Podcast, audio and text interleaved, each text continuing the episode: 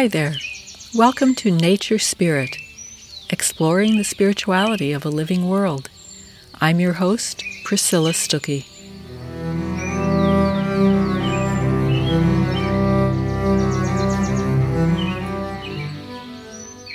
We step down the slope of wet sand.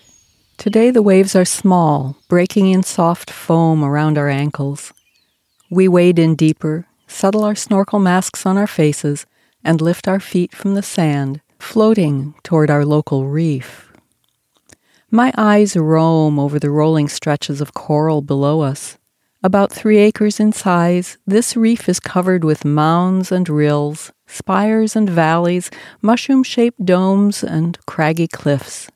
Each rock that rises in turn as we float past is punctured by lacy cutouts and decorated with jutting ledges and much of the surface of this reef is splashed as if with yellow paint, the bright yellow of lobe coral. Lobe coral is only one of several kinds of coral here, part of the community of millions living on this reef.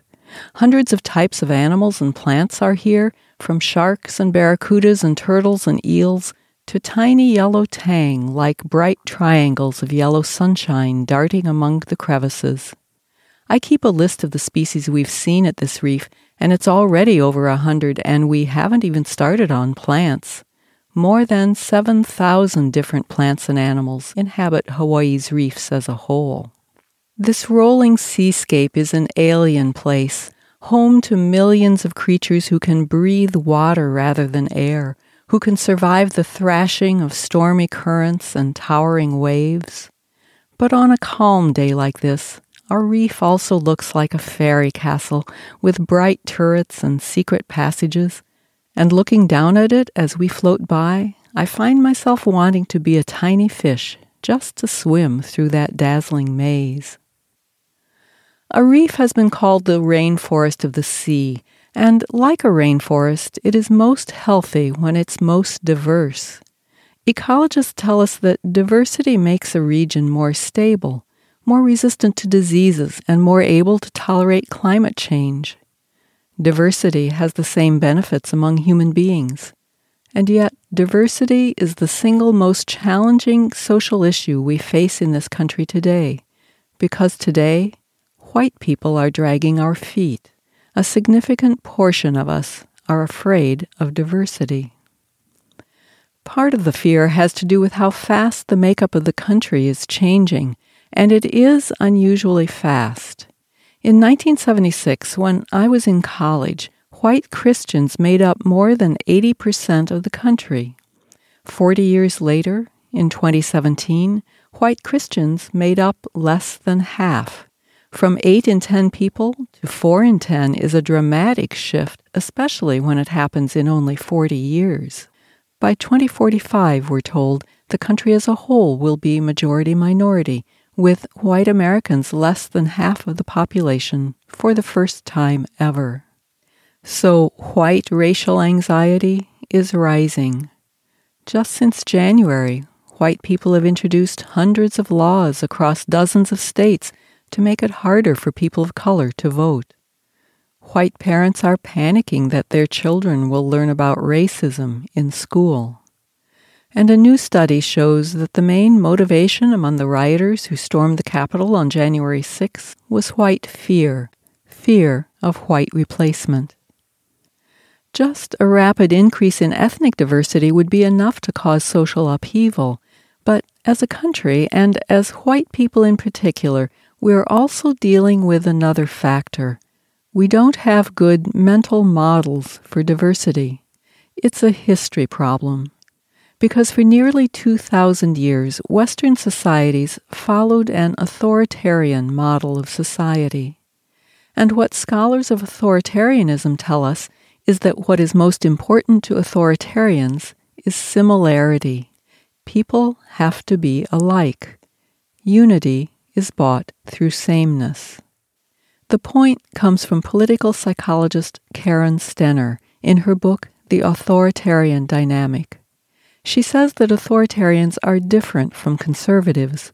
While conservatives resist change, authoritarians resist diversity.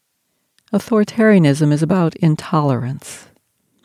So, if we look back through Western history, we find a fairly steady pattern of intolerance stretching all the way back to the Roman Empire. But here's the part that surprises most people it goes back to the pagan Roman Empire, before Christianity. The Roman Empire, from its very first century, was in the habit of outlawing any ethnic or religious group that it suspected of becoming a threat to its power. By the year 54 CE, for example, Rome had outlawed the native Celtic rites of the Druids in Central Europe. Around that same time, in the year 49, the city of Rome expelled Jews, already the third time in its history it had done so. And then, in the year 66, Roman forces crushed a Jewish independence movement in Judea and destroyed the temple in Jerusalem. The emperors went on to try to destroy Christianity many times over the next few centuries. Just how intolerant was Rome? In the early 200s, a friend of the soon to be Emperor Octavian gave a speech addressed to the ruler about how to run a good monarchy. In it, he said, You should worship the divine everywhere and in every way in accordance with our ancestral traditions. In other words, everyone should be alike in following the old religion. You should force all others to honor the old ways, he said, and anyone who didn't should be punished. Why punished? Because such people, by bringing in new divinities, persuade many people to adopt foreign practices which lead to conspiracies, revolts, and factions which are entirely unsuitable for monarchy.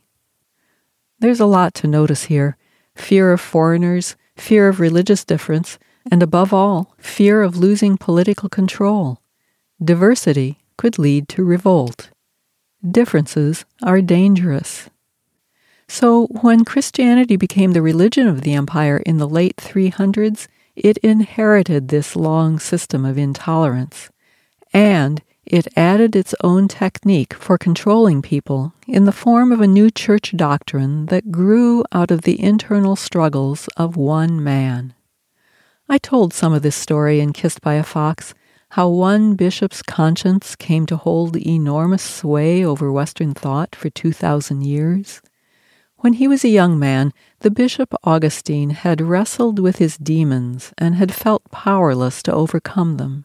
He came to believe that human beings do not have the power to choose good, that we're predisposed always to choose evil. His idea came to be called original sin, and it has shaped Western thought down to this day. Original sin acted like a new concrete foundation getting poured under the old house of empire. Because if humans are powerless to choose what is good, we always need someone or something bigger than us to nudge us or force us toward goodness. And for more than a thousand years after Augustine, church and state both were happy to be the enforcers. These were the centuries of feudalism, when society was organized in a strict hierarchy, and most of the people lived at the bottom and worked the land as serfs. A thousand years of serfdom changes people. It trains them to think in terms of obedience to authorities above them. So eventually it looks like society can't function any other way. Authoritarianism looks natural. The right of kings to rule looks divinely ordained. I can't help but think here, as I've said before, of Vine Deloria of the Standing Rock Nation, who opened my eyes to the authoritarianism that we white people have inherited from European history, and especially from a thousand years of feudalism. Deloria wrote, Feudalism saw man as a function of land and not as something in himself. Far easier than the Indian tribes of this North American continent, he went on, the Europeans gave up the ghost and accepted their fate without questioning it, and they remained in subjection for nearly a millennium. Part of that subjection during those thousand years involved suffering inquisitions as the Church tried to destroy groups it called heretics From about the 11th century on, the Church also organized crusades to whip up hatred of Muslims and make war on Muslims in Jerusalem. The hate rhetoric intensified hatred closer to home, so that from the time of the Crusades, violence against Jews in Europe increased. The Church forcibly converted Jews and local townspeople attacked Jewish communities and expelled Jews from one city and town after another over centuries. It's a shameful history based on fear of difference, on the idea that safety and cohesion depend on similarity. So, when diversity broke out in a big way during the Protestant Reformation around 1500, the authorities worked even harder to suppress it. They tried to create uniformity within each territory, and they tried within each church to make people conform.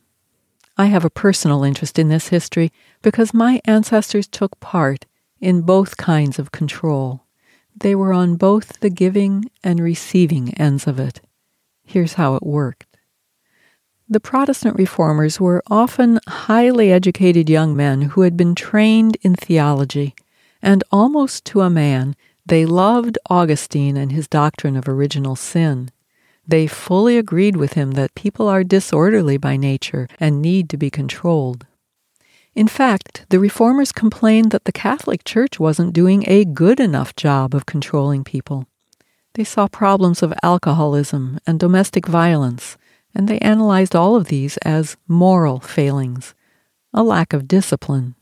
So, they set up systems of discipline within their congregations. This was especially true of John Calvin. In his churches, which means throughout the territory of what is now Switzerland, committees of elders and pastors would visit every home several times a year to make sure people were ready to take communion. Anyone who didn't clean up their lives would be barred from communion, and if they refused to reform, they would get kicked out of church for good. To give you a flavor of how Calvin wrote about church discipline, here is a paragraph from his magnum opus published when Calvin was all of 27 years old. The paragraph starts For what will happen if each is allowed to do as he pleases? It's a rhetorical question, of course. People doing what they please is exactly the problem. So people need to be admonished. Therefore, he writes, Discipline is like a bridle to restrain and tame those who rage against the doctrine of Christ, and also sometimes like a father's rod to chastise mildly and with the gentleness of Christ's Spirit those who have more seriously lapsed.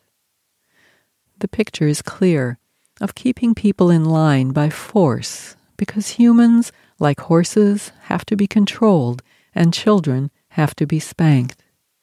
My Mennonite ancestors in Switzerland in the 1500s adopted this same process of discipline in their churches, and the more conservative among them practiced church discipline and excommunication right down into my lifetime, and I have watched it in action, and I could tell a few harrowing stories.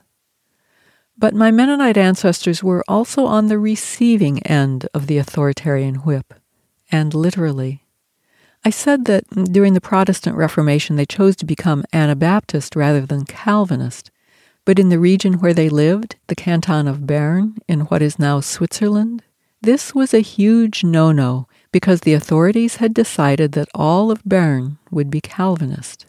Because unity through sameness, right? So the authorities in Bern worked hard to rid their territory of Mennonites. Every few years they took up the job all over again. They would arrest and jail some, whip others, and confiscate possessions. They tried branding them, expelling them from their homes, sending them across the border into exile. They even sentenced men to galley slavery, to be chained to the oars in the dark galley of a ship for years on end alongside other convicts. One time the authorities tried to deport the whole group of Bernese Mennonites to India but when they wrote the East India Company for passage on a ship, the company never wrote back. This pattern of harassment and persecution went on for 300 years. It wasn't until the early 1800s that the Bern government finally granted tolerance to the Mennonites. Tolerance is a recent accomplishment in Western history. It's been so much easier to fear difference, to want to be surrounded by people like us, to drive out those who are different. When a people's history is dominated by authoritarianism, it becomes very hard to imagine a different way. This long history helps to explain why American rugged individualism often has such a reactionary flavor. You can't tell me what to do. A community based on conformity and control can never bestow freedom. This is one reason why a sense of community is so rare in this country today. A legacy of authoritarianism poisons our efforts to create community. Americans today flee community while longing for it at the same time.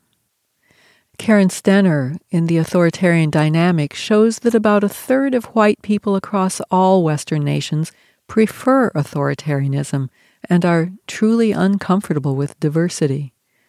She calls this tendency an eternal dynamic something we can't change. I disagree. It's a problem of history.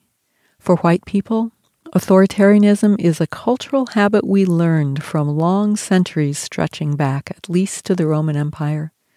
The pattern took generations to develop, and it will take generations to unwind and heal. The good news is, healing is possible, even on a broad social scale. I lived in California during the 1980s and 90s when the numbers of Latinx people were growing and white people were on track to become a minority by the year 2000. As Anglo dominance waned, voters passed hateful laws against immigrants and Spanish language use. But a lot of people rallied for change, to increase voter registration, to work for immigration reform, to make local communities welcoming places. The same is possible in the country as a whole, but it will take some effort, some work. Democracy needs our ongoing attention and care. It will also take effort to unwind the logic of authoritarianism.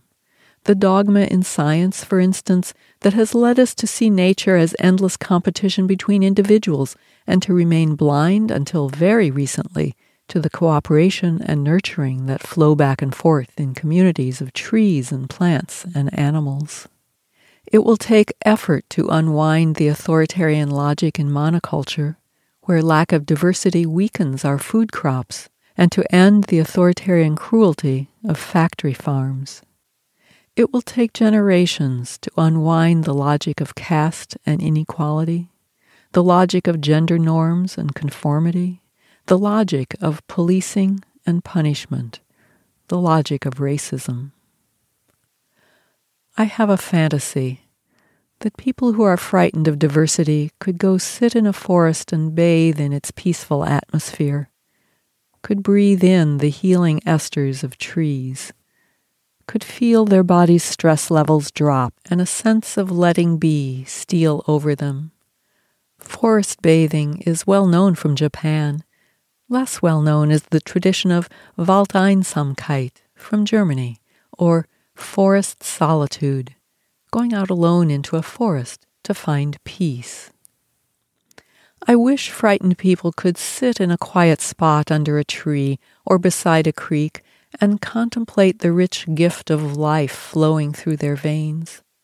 Could float over a reef with its hundreds of species, its millions of individual lives, and marvel at the bright colors and shapes, gifts of millions of years of diversity. I wish people could know, really know, how the life in their own veins depends on the life flowing through the veins of others, could reassure themselves that the same life flows in all. This person is like me in wanting to be happy, is a phrase I learned once in a Buddhist meditation. It's a phrase to meditate on when we're tempted to feel frightened by difference.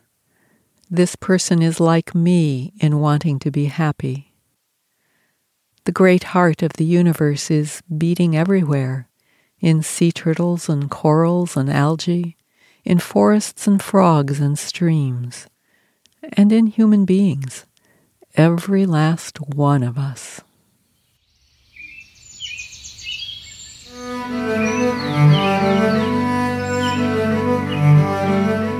You've been listening to Nature Spirit, a podcast with Priscilla Stuckey. For a transcript of this episode, or if you'd like to read further on the topic, go to my website, priscillastuckey.com, and click on the Nature Spirit link.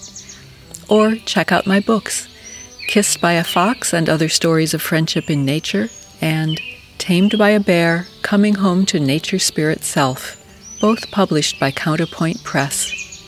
Until next time, be well and be blessed.